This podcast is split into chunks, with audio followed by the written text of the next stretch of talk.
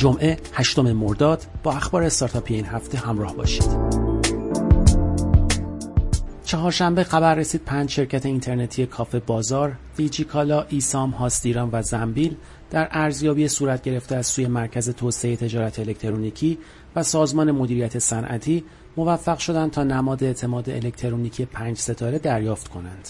ابتدای این هفته محمد رحمانی مدیر حقوقی شرکت اسنپ اعلام کرد رأی دیوان عدالت اداری در این شرکت اجرایی شده و آنها همکنون هزینه خدمات شهری را از مسافران غیر کلان شهرها دریافت نمی کنند. پیشتر یکونیم درصد از کرایه هر سفر بر اساس مصوبه وزارت کشور به حساب شهرداری ها واریز می شد. به تازگی دیوان عدالت اداری این مصوبه را لغو کرده و اسنپ تاکید دارد که آنها در لغو این موضوع نقشی نداشتند. یک شنبه این هفته گزارش سال 99 یکتانت منتشر شد. یکنانت پلتفرم تبلیغات دیجیتال در سایت های خبری و پربازدید ایرانی است و بر اساس گزارش آن روز انتخابات آمریکا یعنی 14 آبان سال گذشته یکی از پرترافیک ترین روزهای فضای وب فارسی بوده است. به استناد گزارش این شرکت ساعت 6 تا 8 صبح روزهای کاری هفته بیشترین ترافیک وب کشور به سایت های خبری اختصاص دارد. یکتانت خبر داد روی نوین هاب پلتفرم مدیریت شبکه های اجتماعی نیز سرمایه گذاری کرده. و توسعه سرویس های خود در بازار تبلیغات آنلاین را در نظر دارد.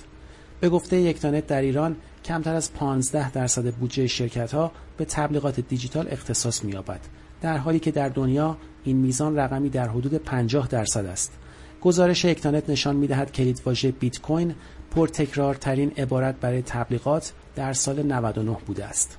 سهشنبه این هفته هلدینگ هزار دستان شامل گروه شرکت های دیوار، کافه بازار، بلد، ستون و فانوس خبر داد که هفته آینده از شرکت سرمایه گذاری خود با نام جوانه به طور رسمی رونمایی خواهد کرد.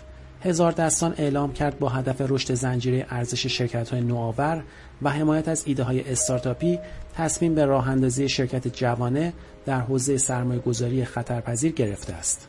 این هفته تبسل طی گزارشی از انتشار بیش از 5 میلیارد تبلیغ در ماه بیش از 45 میلیون کاربر منحصر به فرد ماهانه و همکاری با بیش از 34 هزار ناشر و توسعه دهنده خبر داد.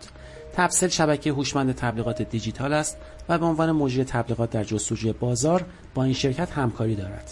دوشنبه خبر رسید استارتاپ دکتر ساینا که در حوزه مشاوره آنلاین پزشکی فعالیت می کند در بهار امسال نسبت به دو فصل پاییز و زمستان سال گذشته رشد 300 درصدی را تجربه کرده است. به گفته مدیرعامل این کسب و کار آنها به منظور ادامه دار شدن رشدشان برنامه استراتژی سه ساله تهیه کردند. شرکت توسعه کارآفرینی بهمن این هفته خبر داد روی استارتاپ دیدار سرمایه گذاری کرده است. دیدار یک نرم افزار مدیریت ارتباط با مشتری ابری است که از سال 97 شروع به فعالیت کرده و گفته می شود در حال حاضر بیش از هزاران کاربر فعال دارد. دیدار پیشتر از یک سرمایه گذار فرشته جذب سرمایه کرده بود. چهارشنبه تفاهمنامه سه جانبه حمایت از توسعه تجاری سازی فناوری ها و تامین مالی شرکت های دانش بنیان بین همراه اول بانک تجارت و صندوق نوآوری و شکوفایی امضا شد.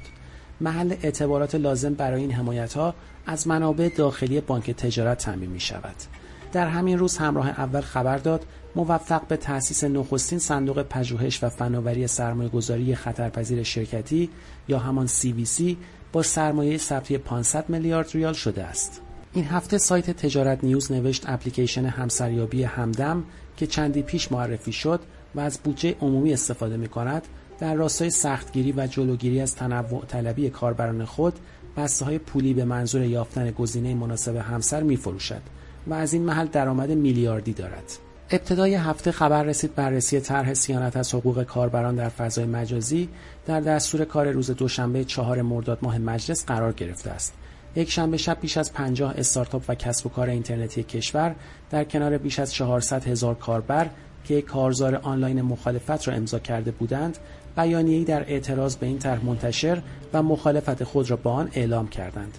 صبح دوشنبه خبر رسید طرح به طور موقت از دستور کار مجلس خارج شده است.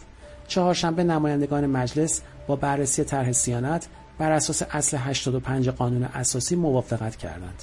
به این ترتیب این طرح در صحن علنی مجلس بررسی نخواهد شد و به کمیسیون فرهنگی رفت تا در یک کمیسیون مشترک بررسی و سپس به صورت آزمایشی اجرا شود.